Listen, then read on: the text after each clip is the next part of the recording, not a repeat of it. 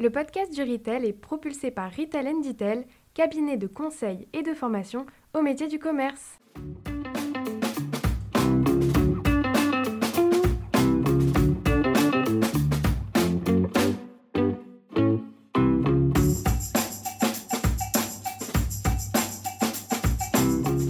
Bonjour et bienvenue sur le podcast du Retail. Je suis Sylvain Audrin, un des artisans de ce podcast dédié au commerce et à l'alimentaire d'aujourd'hui et de demain. Nous sommes un collectif d'experts et de passionnés du retail et du food. Aujourd'hui, j'ai le plaisir de recevoir Camille Toumelin, CEO de Bascule, une offre multiservice dédiée à la performance e-retail des marques de grande consommation. Avec Camille, nous parlerons data, le panel Bascule Data permet de mieux comprendre le comportement de ces e-shoppers. Nous parlerons e-category management, où se situent les enseignes et comment les marques peuvent collaborer pour développer leur catégorie online. Et enfin, nous parlerons e-retail média, ses promesses, mais aussi ses limites. Bonne écoute pour en apprendre plus sur le e-commerce alimentaire.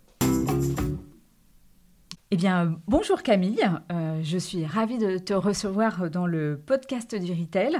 Donc Camille, tu es CEO de Bascule, une offre multiservice dédiée au e-retail des marques. Alors on va parler de Bascule, mais avant on aime bien savoir qui sont nos invités. Donc euh, deux mots peut-être sur ton parcours. Euh, alors moi je viens plutôt du monde du conseil. Euh, j'ai travaillé pendant, à la, fin de mes études, j'ai travaillé pendant 3-4 ans dans un cabinet de conseil en stratégie qui était spécialisé dans la création d'entreprises pour des grands groupes, plutôt FMCG. Euh, mon travail, en fait, c'était de faire de l'excubation, c'est-à-dire que lorsqu'un grand groupe ou une marque avait envie de lancer une nouvelle offre sur un nouveau euh, besoins consommateurs, type par exemple les croquettes pour chiens bio, au lieu de développer une offre et une, entité en interne, ce qui aurait pris du temps quand les startups arrivent et accélèrent un petit peu les transitions. Euh, nous, on prenait le projet, on créait l'entreprise, on lançait la production, on lançait la commercialisation. Et une fois que le business tournait, on rendait ça aux clients. Euh, donc j'ai fait ça pendant 4 ans, avant de rencontrer mon associé avec lequel du coup j'ai fondé Bascule. Euh, qui est cette, euh, cette, offre de service euh, dédiée à la performance e-retail des marques de grande conso. Alors, parlons de bascule. Quels sont vos clients ou quelle typologie de clients vous adressez? Avec quel sujet vous les accompagnez? Alors, aujourd'hui, nos clients sont essentiellement des marques, plutôt alimentaires, mais pas que. Grosso modo, l'ensemble des marques qu'on peut trouver dans un supermarché. Euh, on va les accompagner sur l'ensemble des sujets qu'elles peuvent avoir euh, liés au e-retail et à leur performance sur ces canaux-là. Les canaux sur lesquels on peut les accompagner, c'est évidemment essentiellement le drive, qui est le gros du volume, mais aussi la livraison, le drive piéton, le quick commerce, en France et en Europe. Euh, et on va toucher à tous les sujets liés à la performance. via Bascule Data, on a de la data sur le comportement du consommateur pour les aider à créer leur stratégie en fonction des comportements des consommateurs sur ces sites. Euh, via le conseil, on va les accompagner sur la définition de la stratégie et l'exécution des opérations sur l'assortiment, le e-merchandising, l'activation, la promo, l'ensemble des sujets en fait qu'on peut avoir. Et via Bascule Média, euh, qui est une agence média spécialisée dans le e-retail média, on les accompagne euh, dans l'investissement publicitaire sur les sites des, des retailers, à la fois un investissement qui est inclus dans les conditions commerciales et à la fois d'investissement en plus via des, du retail média classique. Alors, euh, tu as parlé euh, des data et c'est vrai que quand on parle de e-retail, on parle souvent d'abord de data. Avec quelle data vous travaillez et est-ce que vous achetez des data vous-même? On parle beaucoup de data impact euh, dans, dans ce métier. Ou est-ce que vous travaillez avec les data de vos clients? Alors en premier, euh, nous, pour se forger une euh, conviction sur les catégories et définir les stratégies de nos clients, on utilise notre propre data, Bascule Data, qui est un outil qui nous permet d'analyser le comportement des consommateurs sur les sites. Euh, donc c'est un outil comportemental qui par exemple va analyser le temps des courses, par où les consommateurs vont passer pour acheter tel produit, par l'arborescence, par quel onglet, est-ce qu'il va utiliser le search, si oui comment, avec quel mot-clé. Est-ce qu'il va utiliser les filtres euh, Et est-ce qu'il y a des différences entre les catégories, entre les retailers? Ça nous permet de faire des études e-shopper euh, fondées essentiellement sur la data. Après, on complète évidemment avec les données que nous fournissent nos clients, qui vont être les données très classiques de leurs ventes, euh, des parts de marché, et, etc., etc. Et on va en effet parfois avoir besoin de la donnée de data impact. Par exemple, si on a besoin, si on se rend compte que nos clients ont des sujets de DN, on va aller regarder sur les données de data impact qui sont des données froides sur l'ADN pour voir si nous, on doit actionner quelque chose au niveau de la force de vente. Mais nous, à proprement parler, on n'achète pas de données en plus de celles qu'on sait créer. Et cette donnée que vous créez, donc qui est votre propriété, Comment vous faites Vous menez des études ad hoc? Vous avez un panel euh, de, de, e-consommateurs ou de e-shoppers? Oui, on a un panel de, plusieurs milliers de e-shoppers euh, qui nous partagent volontairement leurs données. Et cette donnée est analysée sur un dashboard qui nous appartient. Euh, qui va croiser l'ensemble des comportements, qui analyse à la fois la consommation, donc le contenu des paniers, l'ordre des courses, et en même temps tout le comportement pour avoir une analyse de l'impulsion à la conversion euh, et de comprendre où se font les clics, où se font les achats, et du coup, où est-ce que les marques peuvent euh, investir pour maximiser leur impact sur le consommateur. Et ça sur toutes les enseignes de la distribution française? Sur les cinq plus grosses, euh, donc Leclerc, Carrefour, Auchan, Intermarché et U. D'accord. Et quels sont les principaux usages de ces datas, qu'elles soient quantitatives ou qu'elles soient entre guillemets un peu plus qualitatives sur les shoppers de journée euh, alors, l'usage euh, qu'on en fait énormément avec nos clients en ce moment, c'est du e-catégorie management. Euh, ça nous permet de, définir des stratégies catégorielles qui soient vraiment fondées sur le comportement du consommateur, ce qui jusqu'à aujourd'hui était impossible en e-commerce puisque les marques n'avaient pas accès à ce type de données. Et après, ça aura aussi un gros impact dans les négociations avec les distributeurs, notamment par exemple lorsqu'une marque veut vendre un nouvel objet e-merchandising, une nouvelle stratégie e-merchandising sur sa catégorie euh, au distributeur, bah, cette fois, ce sera appuyé sur de la donnée qui prouvera que euh, la création de tel onglet ou la suppression de tel autre ou euh, l'optimisation de tel assortiment va vraiment impacter le consommateur puisque le comportement prouve qu'il y a un besoin. C'est étrange d'ailleurs que vous ne travaillez que pour les marques parce qu'en fait, les produits que vous développez sont des produits qui sont extrêmement intéressants aussi pour les retailers. Oui, on n'exclut pas de travailler avec des retailers. Euh, le développement de la société s'est d'abord fait via les marques. On pense que dans notre développement euh, à court moyen terme, euh, ce serait bien d'avoir des collaborations avec des retailers. Pour l'instant, on travaille avec eux en étant à côté des marques et euh, ils reçoivent nos recommandations euh, toujours avec le sourire puisque ça leur permet eux aussi d'être plus efficaces sur la catégorie. Donc ils sont toujours assez friands de ce qu'on leur apporte. Et est-ce que vous travaillez également avec les bases de données clients? Je pense à Dunnby qui a été un des précurseurs en France avec le groupe Casino, mhm. avec une utilisation en fait de tous les clients encartés pour comprendre à la fois des stratégies euh, de choix de, produits, euh, ou des profils de clients, des profils d'achat On a parfois ces bases de données qui nous sont mises à disposition. On travaille aussi en ce moment à des partenariats directement avec ce type d'entreprise, pas forcément de Dunby, mais des entreprises similaires, pour créer des offres aussi bascules euh, centrées sur, qui intègrent dans la donnée bascule data les données encartées. Alors parlons maintenant euh, média, qui est votre euh, deuxième euh, levier d'action. Donc on a beaucoup parlé de e-retail média en 2021.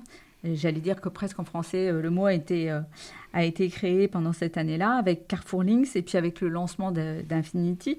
Alors pourquoi tout ce bruit en 2021, d'après toi?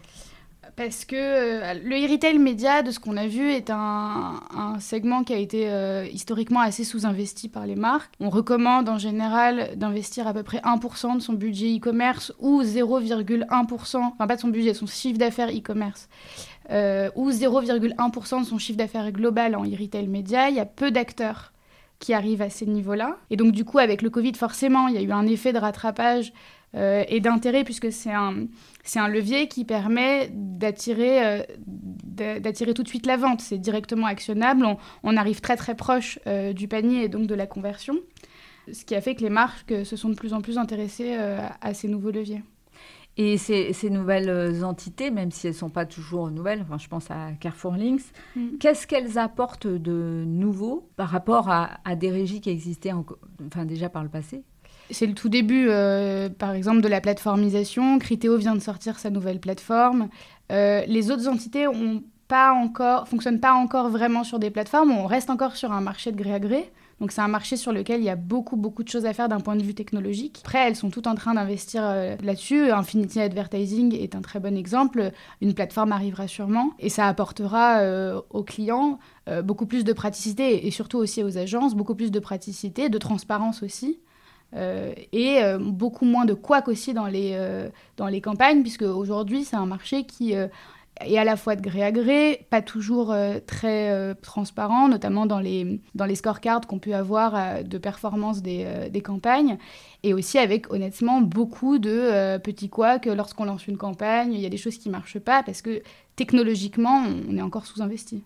Donc quand on parle de plateforme, la question que je me suis posée, c'est à qui elle s'adresse? Est-ce que c'est une plateforme euh, type euh, Facebook ou même Google, où n'importe quel annonceur peut se brancher sur la plateforme?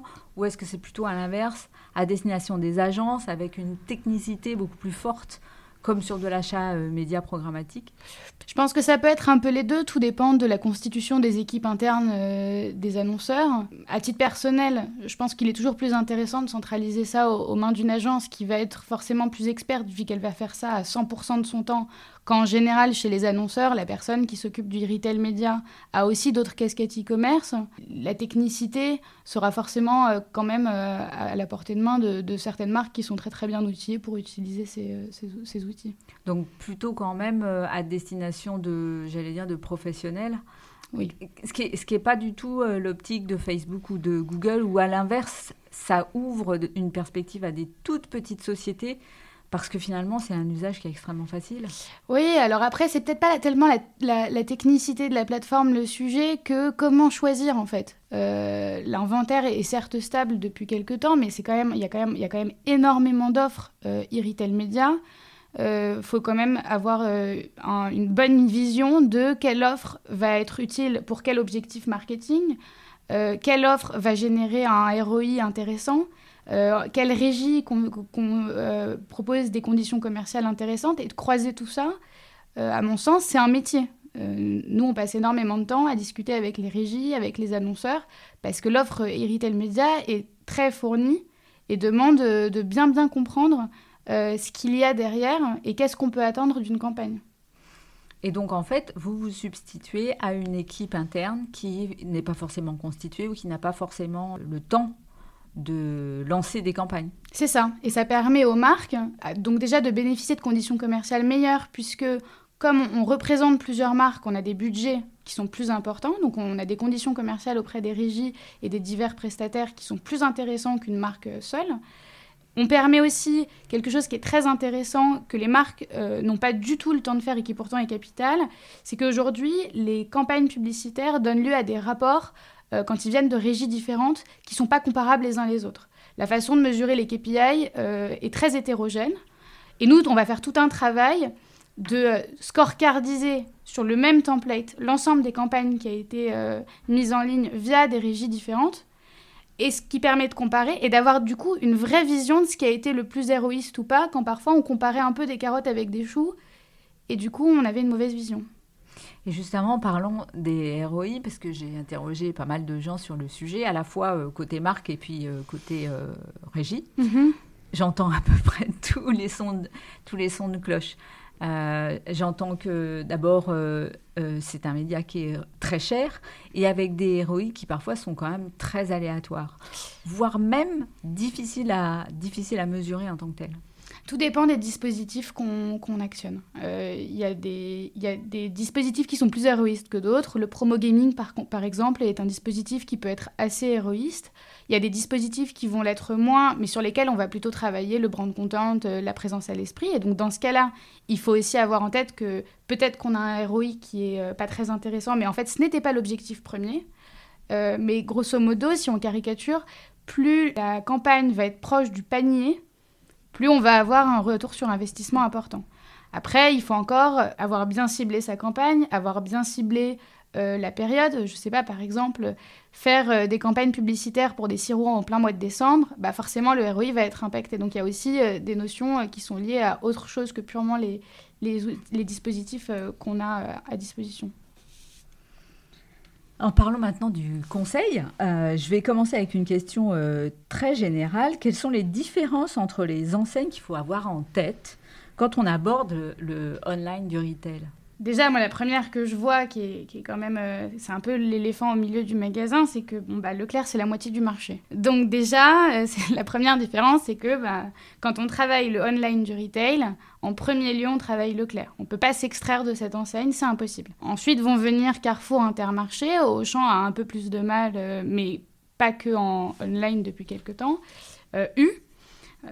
Il faut aussi intégrer notamment les problématiques, puisque c'est très lié à l'organisation, de centraliser, décentraliser, puisqu'on ne va pas du tout avoir les mêmes euh, euh, types d'interlocuteurs en fonction des sujets qu'on aborde. Et après, en termes de différence, elles, ont, elles ont chacune des stratégies un peu différentes. Par exemple, si on, parle de l'assortiment, Cora va avoir une stratégie d'assortiment très extensive, euh, où ils ont plus de 40 000 références, quand un Leclerc va plutôt être vers 13 000 références. et en fait, pour chaque sujet, ils vont avoir des ouvertures différentes en fonction des, objectifs euh, à l'instant T et de la stratégie euh, qui a été définie. L'air de rien, il y a quand même beaucoup de choses qui se rejoignent entre les retailers euh, sur le online. Ce qui se rejoint sur tous les retailers, c'est qu'ils investissent tous dedans, qu'ils veulent tous investir en particulier sur la retail data et la retail analytics, qui est quelque chose qu'ils avaient largement délaissé ces dernières années, et qu'ils sont aussi de plus en plus friands des actions des marques pour améliorer les performances des catégories sur, le, sur les sites en ligne. Et quand on parle effectivement de retail data, qu'est-ce qu'ils sont en train de faire, de préparer et à quel niveau de maturité ils sont aujourd'hui? C'est très compliqué parce que beaucoup de choses sont mises en place. On ne sait pas trop dans quelle mesure elles sont réellement digérées. Euh, par exemple, euh, Auchan a lancé un partenariat il n'y a pas très longtemps avec Content Square. Content Square est d'ailleurs bien introduit aussi chez Carrefour. Euh, cette donnée va être euh, proposée aux marques, euh, où on va leur donner notamment les données des impressions, ce qui est quand même toujours utile. À quel point l'offre Content Square chez les retailers est mature, je ne sais pas trop, puisque moi, je n'ai pas beaucoup vu non plus de résultats dans la mesure où la retail data aujourd'hui vendue par les retailers est très chère. Donc peu de marques achètent finalement, ou alors les très très grosses marques. Ce qui fait que c'est encore embryonnaire dans la mesure où c'est le début des partenariats pour donner des offres très très chères et donc du coup à voir. Euh, il y a des choses qui sont intéressantes du côté de Carrefour avec Carrefour Links qui s'est associé avec LiveRamp. Euh, sur la partie analytics, Google Analytics devait rentrer, enfin, et dans, le, dans le, partenariat, simplement, il y a des sujets en ce moment sur Google Analytics qui doivent euh, être éclaircis dans les prochains mois, ou alors qui sera peut-être remplacé par une autre entité. Euh, simplement, je pense que c'est le, c'est le début. Il y a beaucoup de choses qui sont mises en place. Je pense qu'on verra vraiment le, le, résultat et l'impact pour les marques euh, dans quelques mois. Mais je pensais même à l'usage des datas euh, par les retailers en eux-mêmes. parce que parfois, on voit dans l'expérience client au quotidien des choses qui sont tellement aberrantes. Je pense à des substitutions, je pense à du cross-merchandising où on comprend pas trop euh, s'il y a de l'intelligence artificielle ou s'il y a euh, je ne sais trop quoi derrière, euh, derrière des bugs en fait. Ouais, alors il y a aussi un sujet de staffing chez les retailers. C'est-à-dire qu'ils ont parfois la donnée, mais ils n'ont peut-être pas les mains en interne pour utiliser la donnée, pour analyser la donnée et pour agir. par exemple, si vous tapez le chat sur à peu près n'importe quel site de, de, retailer, vous allez tomber sur des produits pour chat et la lessive, elle n'arrivera jamais. Mm. Euh, ça, je pense que le constat, ils l'ont fait. Euh, ils investissent sur le SEO et, sur le, search. Carrefour est le plus avancé en termes de search. Euh, simplement, je pense qu'aujourd'hui, les moyens pêchent encore un peu. Et on en est au tout début. Et, c'est vrai que c'est des projets, les projets IT sont souvent des projets longs. La priorité a, été mise dessus, notamment depuis le Covid. Ça paraît long, mais c'est peut-être peut-être encore un petit peu court pour voir les premiers résultats. Tu parlais tout à l'heure des interlocuteurs. Euh, c'est une des questions euh, que se posent euh, à peu près toutes les marques. C'est qui sont les interlocuteurs qu'il faut trouver ou avec qui il faut rentrer en contact pour pouvoir travailler sur le digital. C'est quoi votre position à vous? Nous, on connaît, nous, on est très introduits auprès des retailers. On, a des bonnes relations avec, par exemple, Stéphane Smolarek chez Intermarché, Jordan Serson chez Leclerc. Euh, après, pour chaque type de sujet, euh, il va y avoir aussi d'autres interlocuteurs. Euh, il y a énormément de sujets autour de la master data, par exemple. Master data, c'est-à-dire les libellés, le contenu, des fiches produits, des visuels. Il y a énormément de bugs et c'est quand même le premier facteur de ressortie des produits sur le search. Bah, dans ce cas-là, il faut aller s'adresser aux cellules enrichissement des enseignes qui, elles, vont être chargées de mettre en place les outils, de vérifier que euh, si par exemple l'enseigne euh, se source dans Alchemix, que euh, la remontée des données se fait bien, parce que parfois il y a des bugs, ce genre de choses. Et donc nous, on va aiguiller aussi nos, interlocuteurs marques vers les interlocuteurs enseignes en fonction des besoins qu'ils ont. Je ne savais pas qu'il y avait des équipes enrichissement dans les enseignes. Si, il y, a, des équipes pour tout. Alors si on prend chacun des leviers du e-commerce, on a commencé à en parler, commençons par les assortiments. Dans quelle mesure les enseignes différencient aujourd'hui leurs assortiments entre les différents modes de e-commerce et en particulier entre le drive, la livraison et ce qu'on appelle euh, le drive piéton, qui est toujours un, truc qui me fait sourire, mais c'est comme ça qu'on l'appelle en France. Alors en fait, si on prend l'ensemble des, canaux e-commerce sur lesquels une marque peut vendre, donc il y a, donc, il y a le quick commerce, mais du coup qui n'est pas opéré directement par les grands retailers qu'on connaît. Et ensuite, il y a le drive d'un côté, le drive voiture d'un côté, et le drive piéton de l'autre, qui fait la livraison. En théorie, il y a de la livraison qui peut être faite sur les drive voitures. La réalité, c'est que euh, c'est une offre qui n'est pas très, très utilisée. la livraison, c'est une, offre urbaine. Et donc, en fait, il va y avoir d'un côté l'assortiment du magasin drive, euh, qui est accolé ou non euh, à un, magasin physique. Là, on va être, ça dépend des enseignes, mais autour de 13 000 références. et ensuite, les enseignes de drive piéton en centre-ville, qui font aussi de la LAD sur le même assortiment. Là, on va plutôt avoir des assortiments à 5-6 000 références. Euh, comment les enseignes construisent leur, assortiment euh, Évidemment, comme un magasin, en collaboration avec les marques euh, via du e-catégorie management, en analysant aussi les, taux de rotation, puisque quand on a des, assortiments qui sont plus réduits, qu'en magasin et encore plus en drive piéton, le taux de rotation est hyper important puisque fait avoir un assortiment dormant coûte très très cher puisque ça enlève euh, finalement pas mal de ventes incrémentales. Et donc c'est comme ça aujourd'hui qu'elles qu travaillent leur assortiment, mais c'est un travail permanent, puisqu'on n'a pas encore fini d'arriver euh, à l'assortiment optimal euh, sur ces sites-là. Et si on parle maintenant de e-merchandising, donc si je ne me trompe pas, moi je vais parler de Search et d'Arborescence, est-ce qu'il y a des initiatives à la fois côté marque et côté retailer qui t'ont marqué et qui pour toi sont des best practices oui, alors ce qui est hyper intéressant, c'est que depuis quelques temps, je dirais euh, un an ou deux, les distributeurs sont hyper friands des recommandations e-merchandising des marques. Euh, justement parce qu'ils n'ont pas forcément le temps eux-mêmes de faire des analyses à la catégorie sur ce qui va performer ou pas. Et donc ils sont très ravis de voir une marque arriver en leur disant euh, bah, en fait ce serait bien de faire ci dans telle catégorie et ça permettrait de mieux segmenter l'offre et donc d'avoir plus de consommateurs. Et moi, ce qui m'avait marqué, c'est qu'on a travaillé pour un acteur de la charcuterie, qu'on a accompagné devant un distributeur pour euh, implémenter un onglet N3 jambon euh, poulet, enfin, c'est des jambons de volaille en fait, euh, très spécifique. et en fait, on a testé ça chez le distributeur, sur lesquels on a eu des très très bons résultats. Le distributeur était super content, la marque était très contente. Et en fait, du coup, on, a de plus en plus d'interactions comme ça avec les distributeurs et c'est assez marrant de voir, euh, après une réunion, quelque chose qui apparaît sur un site internet et après d'avoir les retombées positives de ce qu'on a recommandé. Donc on peut être force de proposition quand on est une marque ou un fabricant vis-à-vis des retailers sur des sujets de ce type-là. Bien sûr, je pense que c'est apprécié. Après, il faut arriver avec des arguments, avec de la donnée. Euh, il ne faut pas euh, vouloir créer quelque chose pour son propre intérêt uniquement. Il faut que ça serve la catégorie et donc le mm. distributeur. Mais être collaboratif sur ces sujets-là, euh, je pense que c'est la meilleure façon de faire en sorte que le parcours d'achat du consommateur soit amélioré. Parce qu'il y a encore beaucoup de pain dans le parcours du consommateur en drive. Et d'ailleurs, je repense, on parlait tout à l'heure des interlocuteurs. Est-ce que le point d'entrée, c'est toujours l'acheteur et la catégorie? Ou est-ce qu'aujourd'hui, il y a une telle qualité de relation avec certains fabricants que finalement la relation se fait directement entre la marque et le responsable digital? Oui, il peut y avoir des relations directement entre la marque et le responsable digital. Euh, il y, a beaucoup plus de niveaux d'interaction maintenant que juste euh, l'acheteur et la catégorie. Parfois, je me demande si c'est pas euh, la marque qui fait le lien dans les, dans les entités à l'intérieur de l'enseigne, parce qu'on est aussi parfois sur des fonctionnements très en silo, où le responsable digital n'a pas forcément le temps ou la volonté même parfois de discuter avec euh, chacun des responsables des catégories. Donc la marque fait finalement le lien entre les deux. Ouais. Alors euh, parlons maintenant des filtres. Alors dans les filtres, il y en a de plus en plus. Alors on va citer les plus fréquents, hein, Nutri-Score, EcoScore, Bio. On commence à voir aussi euh, pas mal les marques locales.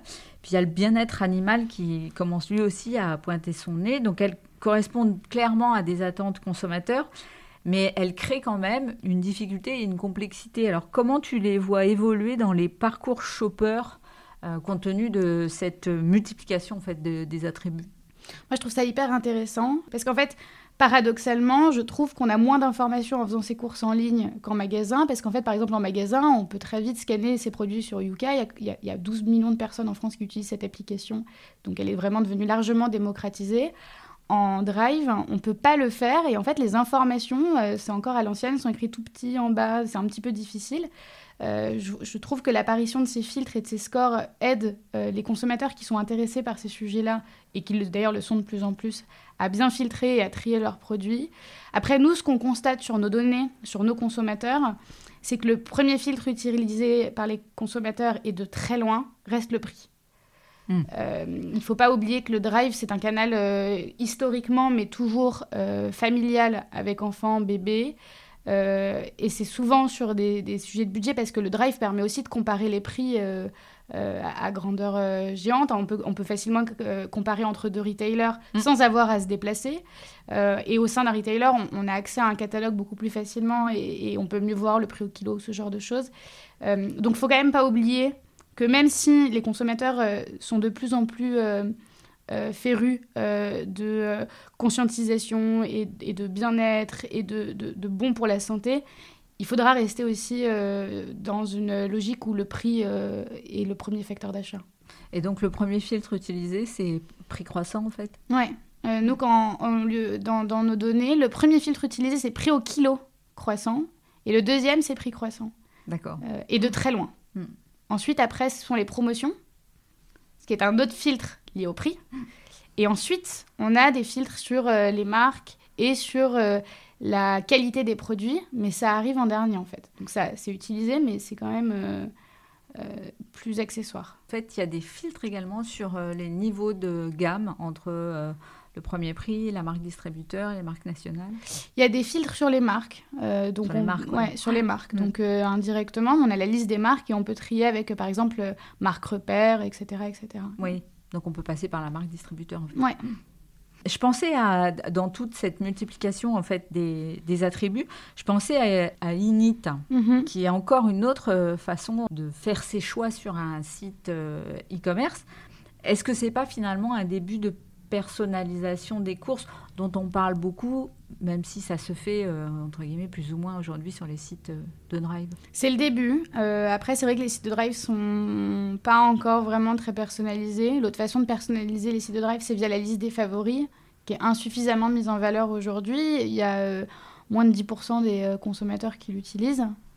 et pousser vers la liste des favoris et pousser le init, ce, seront ce seraient des façons, en effet, euh, d'arriver vers des sites qui soient de plus en plus personnalisés et qui permettent aux consommateurs d'accélérer euh, la session de course. Quand bien même la session de course euh, sur les drives est assez courte, c'est à peu près 15 minutes en moyenne. Je suis étonnée que Favori ce soit si peu utilisé. C'est peut-être parce que moi je l'utilise beaucoup pour faire mes courses. Parce que finalement, c'est tes favoris, c'est ta liste de courses et, tes produits les plus fréquemment achetés. Ouais, c'est très étonnant, surtout que les courses en drive sont très routinières. Euh, en général, euh, on achète du papier toilette, des pâtes, du jambon, enfin des choses euh, très très hebdomadaires. simplement, je pense que la liste des favoris est peut-être pas assez travaillée du point de vue des distributeurs. Je pense qu'elle n'est pas suffisamment mise en valeur sur les sites. Par exemple, il y a des sites, si on veut euh, ajouter un produit à la liste des favoris, il faut cliquer sur un petit cœur en bas à droite, mais le, cœur, il est tout léger, on ne le voit pas très bien, on ne comprend pas euh, où ça va euh, aller. Il y a des sites sur lesquels il y a deux listes de favoris, il y a il y, a, il y, a, une liste des favoris où on va rentrer ses produits nous-mêmes. Et après, il y a une liste des produits les fréquemment achetés. Les deux sont séparés. C'est vrai. Et donc, du coup, je, je, pense qu'il y aurait un travail peut-être à faire d'un point de vue expérience utilisateur pour euh, favoriser cette liste et faire en sorte qu'elle soit de plus en plus utilisée, puisque ça permettrait d'avoir un taux de réachat euh, qui serait optimisé sur certaines catégories. Mais donc dans les usages les plus fréquemment euh, observés sur le drive, les gens refont pas leurs courses à chaque fois qu'ils passent un drive. Donc ils utilisent, qu'est-ce qu'ils utilisent leur leur dernière commande, les produits fréquemment achetés? Ils utilisent la dernière commande, mais ils utilisent beaucoup quand même le site en lui-même et, et, ils refont quand même souvent beaucoup leurs courses. Et ils restent en 15 minutes à faire leurs courses. 15 minutes, mm. ouais. Euh, parlons maintenant un peu de contenu et des fiches produits. Euh, alors, il, me semble que tu m'avais dit qu'il n'y avait pas plus de 10% des e-shoppers qui utilisaient les fiches produits. Mm. Est-ce que c'est pas aussi? Parce que tout bêtement, elles manquent un peu d'intérêt je pense qu'il y a, euh, y a deux facteurs. Le premier, c'est en effet que les, fiches produits manquent un peu d'intérêt. Aujourd'hui, il y a plein de choses qui pourraient être faites qui sont pas encore faites. On pourrait mettre des vidéos avec des recettes. Euh, on pourrait déjà avoir des informations qui soient beaucoup plus détaillées et beaucoup plus claires. Après, pour moi, le second facteur, c'est que ce sont des achats très routiniers. Et en général, on est un petit peu comme quand on est devant le rayon jambon euh, dans un supermarché on voit l'offre, on comprend euh, assez rapidement via le visuel hein, euh, le nombre de tranches et le type de jambon que c'est. On n'a pas besoin d'aller regarder en détail. Euh. pour moi, c'est la, c'est la même chose que les gens au supermarché qui font leurs courses en mettant directement le produit dans le panier et ceux qui vont retourner le produit et regarder la liste des ingrédients. Il n'y en a pas tant que ça en fait. donc je pense que c'est un mélange des deux facteurs. Il y, a un côté où le consommateur n'en a peut-être pas tant besoin que ça, et en plus que les fiches produits sont aujourd'hui quand même assez succinctes. Euh, et, si on parle des photos et des descriptifs euh, produits, je, suis un peu dure, mais je, me dis que parfois on est un peu au degré euh, zéro de l'appétence, surtout que c'est tout petit. Alors que quand on regarde les spécialistes, je pense à Picard, qui est quand même un gros faiseur en, en e-commerce. Je pense aussi à monmarché.fr, que moi je trouve absolument exceptionnel où on retrouve un peu l'esprit euh, grand frais. Pourquoi il y a aussi peu d'enseignes qui utilisent finalement cette appétence des photos comme un axe de différenciation? Et est-ce que tu peux me donner un peu d'espoir pour les années qui viennent? Euh, Nous, honnêtement, on a pas mal d'espoir sur le contenu. En fait, justement, euh, les marques et les distributeurs se sont rendus compte que la majorité des achats se faisaient directement dans les pages rayons. Et dans les pages rayons, euh, l'essentiel du point de contact entre le produit et le consommateur, c'est le visuel. Euh, donc il y a beaucoup de marques qui commencent à développer ce qu'on appelle des hero images, des visuels augmentés, où là on va pas juste prendre la photo du pack qu'on a en magasin, on va l'épurer des informations qui ne servent à rien, parce qu'un consommateur en e-commerce, il va retenir deux trois informations maximum, et on va venir augmenter les informations qui vont faire qu'il va acheter. Par exemple, sur, sur l'exemple du jambon, on va euh, euh, grossir le nombre de tranches, on va grossir le titre et le type de jambon, et éventuellement la marque, et c'est tout. Puisque en fait, le reste va, vont pas être des facteurs d'achat et vont diluer le message. Donc les marques investissent, euh, commencent à investir pas mal sur, sur les héros images. Il y a encore beaucoup de choses à faire puisqu'il y a encore beaucoup de marques qui l'ont pas encore fait. les marques distributeurs l'ont pas encore fait. certainement parce que vu la largeur d'assortiment, ça susciterait des, des, des, investissements qui soient quand même importants. Et il n'est pas sûr que ces investissements soient. Euh, enfin, que aujourd'hui le budget soit là. Mais en tout cas, il y, a beaucoup de choses à faire pour que les visuels soient appétents. Alors, je, ne pensais peut-être pas à la, à la tranche de jambon Herta, mais euh, c'est surtout sur les produits traditionnels mm. où euh, je trouve qu'on manque vraiment beaucoup d'appétence. le fromage, les fruits et légumes, même, même la boucherie et, même la, boulangerie, euh, le snacking, euh, les produits traiteurs, où on pourrait avoir, des choses qui sont aussi, au moins aussi appétantes que ce qu'on voit en magasin.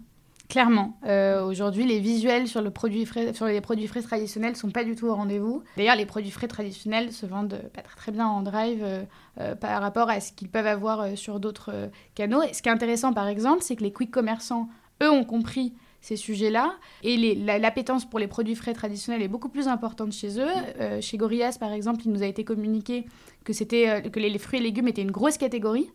Euh, parce que, et si on regarde les photos des, des fruits et légumes sur Gorillas, ils, donnent envie, versus ce qu'on trouve en drive, qui est encore pas du tout appétant. C'est quand même totalement paradoxal. Mm Ouais, c'est marrant. Et, et, je pensais aussi sur, le, sur la boulangerie, je pensais à, un étranger que j'ai vu euh, en Allemagne qui s'appelle Knisper, un nom absolument impossible à, à, prononcer, et qui a fait en fait de la boulangerie son premier rayon, et avec des visuels où tu as envie de manger du pain euh, à tous les repas, tellement c'est appétissant.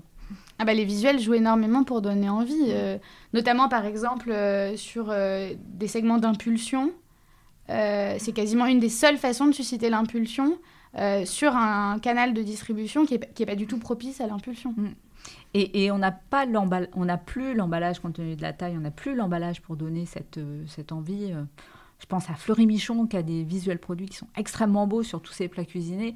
Une fois qu'on est passé en drive, on a totalement perdu cette, cette attractivité en fait. Ouais, et très vite on voit plus exactement euh, la recette, il y a des informations qu'on comprend pas très bien. Et donc du coup, il y a, toute une, une, logique à repenser pour avoir des visuels appétants euh, quand on n'a pas les mêmes, euh, la même marge de manœuvre et la même largeur de, pack pour s'exprimer qu'en magasin. On voit également arriver les propositions de recettes timidement, j'allais dire, sur les sites des retailers connus, avec des modèles qui sont parfois très différents. Alors, euh, j'ai eu la chance d'avoir euh, Pierre-Edouard Sabatier de Joe hier au podcast du Retail. Donc, lui, il vient complètement en amont mm. euh, du, parcours client. On voit Miam aussi qui arrive chez certains retailers. Qu'est-ce que tu en penses? Est-ce que là aussi, c'est une voie de personnalisation pour demain pour les sites? C'est hyper intéressant. C'est hyper intéressant parce que ça permet de contextualiser les produits, d'arriver du point de vue de l'usage et pas simplement du point de vue de la routine. Euh, pour le consommateur, je, trouve que ce sont des avancées euh, hyper importantes. C'est encore le début en termes de volume. Euh, mais nous, on travaille. On, a déjà lancé des campagnes sur Jo. On a déjà travaillé avec ce type d'acteurs. Il y a aussi des acteurs traditionnels de la recette qui se mettent là-dessus. Par exemple, Marmiton. On peut aussi développer des choses avec Marmiton. je pense que ça va aussi passer par une collaboration avec les retailers. Et certains retailers aussi commencent à intégrer les recettes euh, sur leur propre site. Oui, chez Leclerc, par exemple. Chez Leclerc. Chez U, il y en a aussi également. Et ça permet, euh, du coup, déjà, ça facilite grandement la vie du consommateur. Et ça lui donne un attrait quand les courses de drive sont souvent des courses euh, hyper ennuyantes, très routinières, alors que là, on a quelqu'un, quelque chose d'un peu plus scénarisé. ça arrive aussi via le live shopping, qui le live shopping pour, pour la, grande distribution et pour l'alimentaire va très vite tomber dans la recette en fait. Puisque comment euh, contextualiser un produit alimentaire Ça va très certainement passer par quelqu'un qui fait la cuisine, euh, qui met le produit dans un contexte et donc du coup qui donne envie. Euh, donc c'est des éléments qui peuvent être hyper intéressants pour faire gagner du temps et pour donner envie aux consommateurs en effet. Et, des expériences de live shopping, on en a, on en a déjà vu sur, je crois, à peu près toutes les enseignes. Il y a déjà des enseignes qui ont intégré euh, ces live shopping sur leurs fiches produits dans leur site Alors, il y a des enseignes sur lesquelles on a déjà vu sur des fiches produits des vidéos, en effet. Euh, Erta, par exemple, euh, sur certaines fiches produits, a des vidéos avec des recettes. C'est encore très embryonnaire, encore que les marques peuvent le faire, en fait. il me semble que sur Alchemix, qui est une plateforme qui agrège beaucoup de master data pour la plupart des retailers, euh, il est possible d'uploader euh, des photos, mais il est aussi possible de mettre des vidéos. Donc en fait, euh, même en dehors du live shopping, les, les, les marques peuvent aussi développer des contenus vidéo qu'elles mettent sur leur fiche produit. Oui, ça peut être sur de l'origine produit, sur de la production. On n'en est pas encore là. Je pense que déjà, il faudrait que les... Enfin, d'abord, on va commencer par les visuels.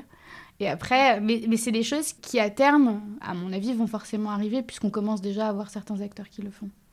Puis moi, je fais souvent le parallèle avec le non alimentaire. Euh, ou, très clairement, des live shopping sur des fiches produits, c'est quelque chose qu'on va trouver chez Darty, qu'on va trouver chez Boulanger, d'une manière très facile et qui viennent vraiment enrichir le, le choix du produit, et la sélection en fait entre, deux produits différents. Donc, euh, Oui, c'est intéressant. Après, je pense qu'il faudra adapter les formats. Euh, les live shopping traditionnels durent assez longtemps.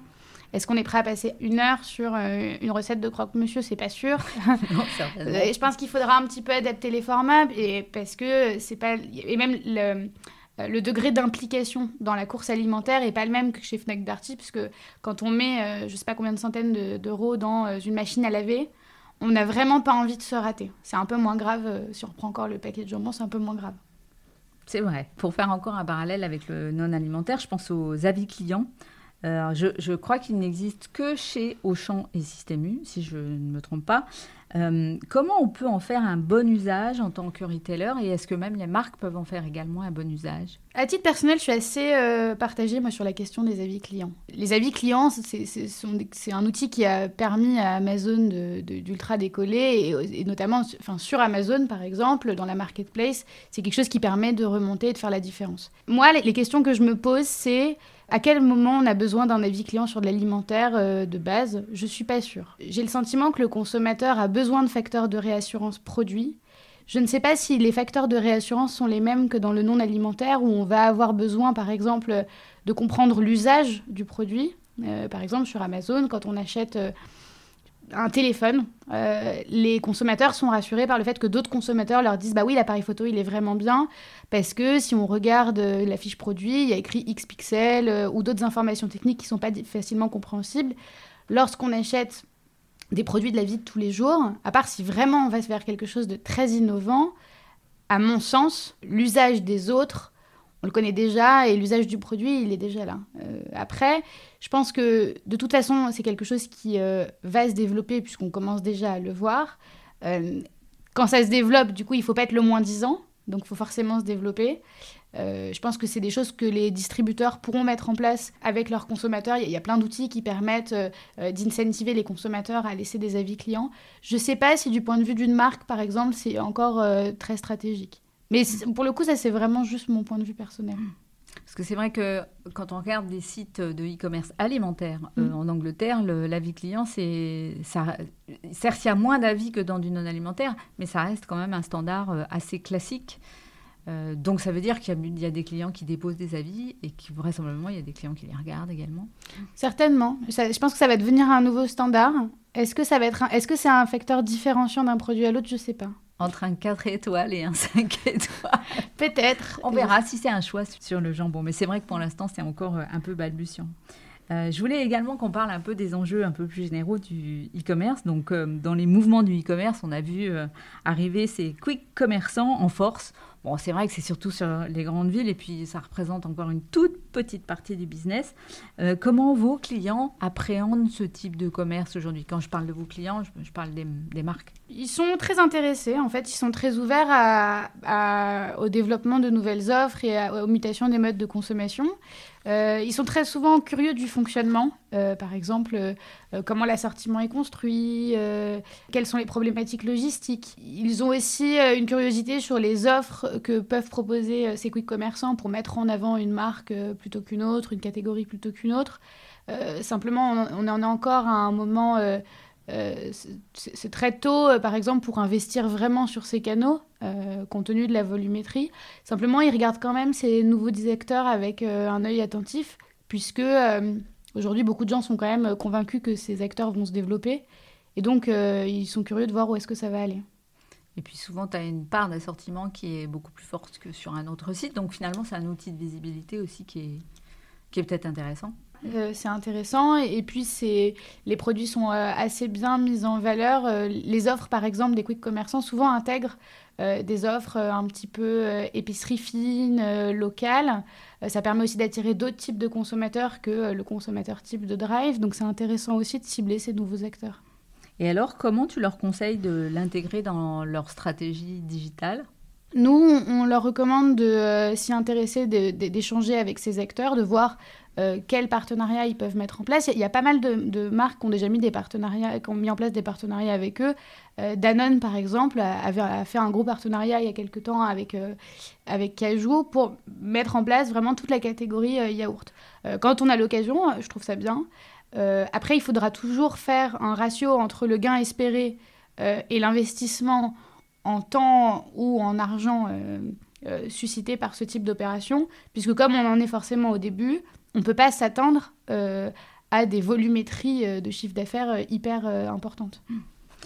Alors, on voit la monétisation qui commence même à arriver chez les quick commerçants, comme quoi ils sont quick, y compris pour apprendre. Hein. on dit qu'il y a assez peu de règles. où est-ce qu'ils en sont de ce que vous voyez? Euh, ils ont beaucoup avancé. Euh, les principaux ont déjà des euh, rate cards avec des tarifs médias hyper bien définis. Est-ce qu'ils les respectent? Je pense qu'il y a encore des marges de manœuvre à avoir avec eux parce qu'ils en sont au tout début, donc on peut négocier. Mais ils ont déjà mis en place, comme une bonne régie publicitaire, des offres assez détaillées. Et euh, la plupart on, fait, enfin la plupart de ces quick commerçants, on a vu, enfin je, oui je crois qu'on peut dire presque la plupart, euh, des partenariats avec euh, les distributeurs, donc en l'occurrence Carrefour et Casino. Est-ce que qu'est-ce que ça change en fait pour les marques? Et est-ce que ça a changé globalement à la fois le type de négociation, c'est-à-dire on s'adresse directement à Carrefour et à Casino, est-ce que ça change complètement les assortiments? Ouais, en fait, ça va susciter des problématiques au niveau de l'assortiment. Grosso modo, ces acteurs euh, qu'ils aillent se sourcer dans la centrale d'achat de Casino au Carrefour, grosso modo, vont euh, prendre entre 70 et 80% de leur assortiment euh, directement chez Carrefour et Casino. Et le reste va être dévolu justement à des, petites marques, de l'épicerie fine, des choses très qualitatives. Moi, les clients que j'accompagne au quotidien vont plutôt être dans les 70-80, donc puisqu'ils sont déjà vendus chez Carrefour et Casino. Donc en fait, les quick commerçants vont aller chercher leurs produits euh, au sein de ces centrales d'achat-là. Donc on ne peut pas non plus complètement s'extraire de l'assortiment des distributeurs traditionnels. Après, on peut aiguiller, puisqu'ils ont des assortiments beaucoup plus courts, évidemment, tel produit plutôt qu'un autre, pour leur partager, par exemple, les insights catégoriels que vont avoir les, les marques et que eux n'ont pas forcément encore. Mais il reste quand même les interlocuteurs directs des marques Ouais. Oui, oui. La négociation n'est pas encore intégrée chez Carrefour et chez Casino. Non, non, non, non, non, non, non, on a, on, a, des discussions avec les responsables achats de telle catégorie, euh, chez Gorillaz, chez Cajou, chez Getir. Euh, euh, ils fonctionnent comme des entités à part. Et par exemple, ils vont commander, eux, dans l'assortiment Carrefour, comme si ils, passaient des commandes chez Carrefour, mais ils font ce qu'ils veulent. D'accord, donc c'est plus un prestataire logistique finalement pour l'instant, Carrefour et Casino.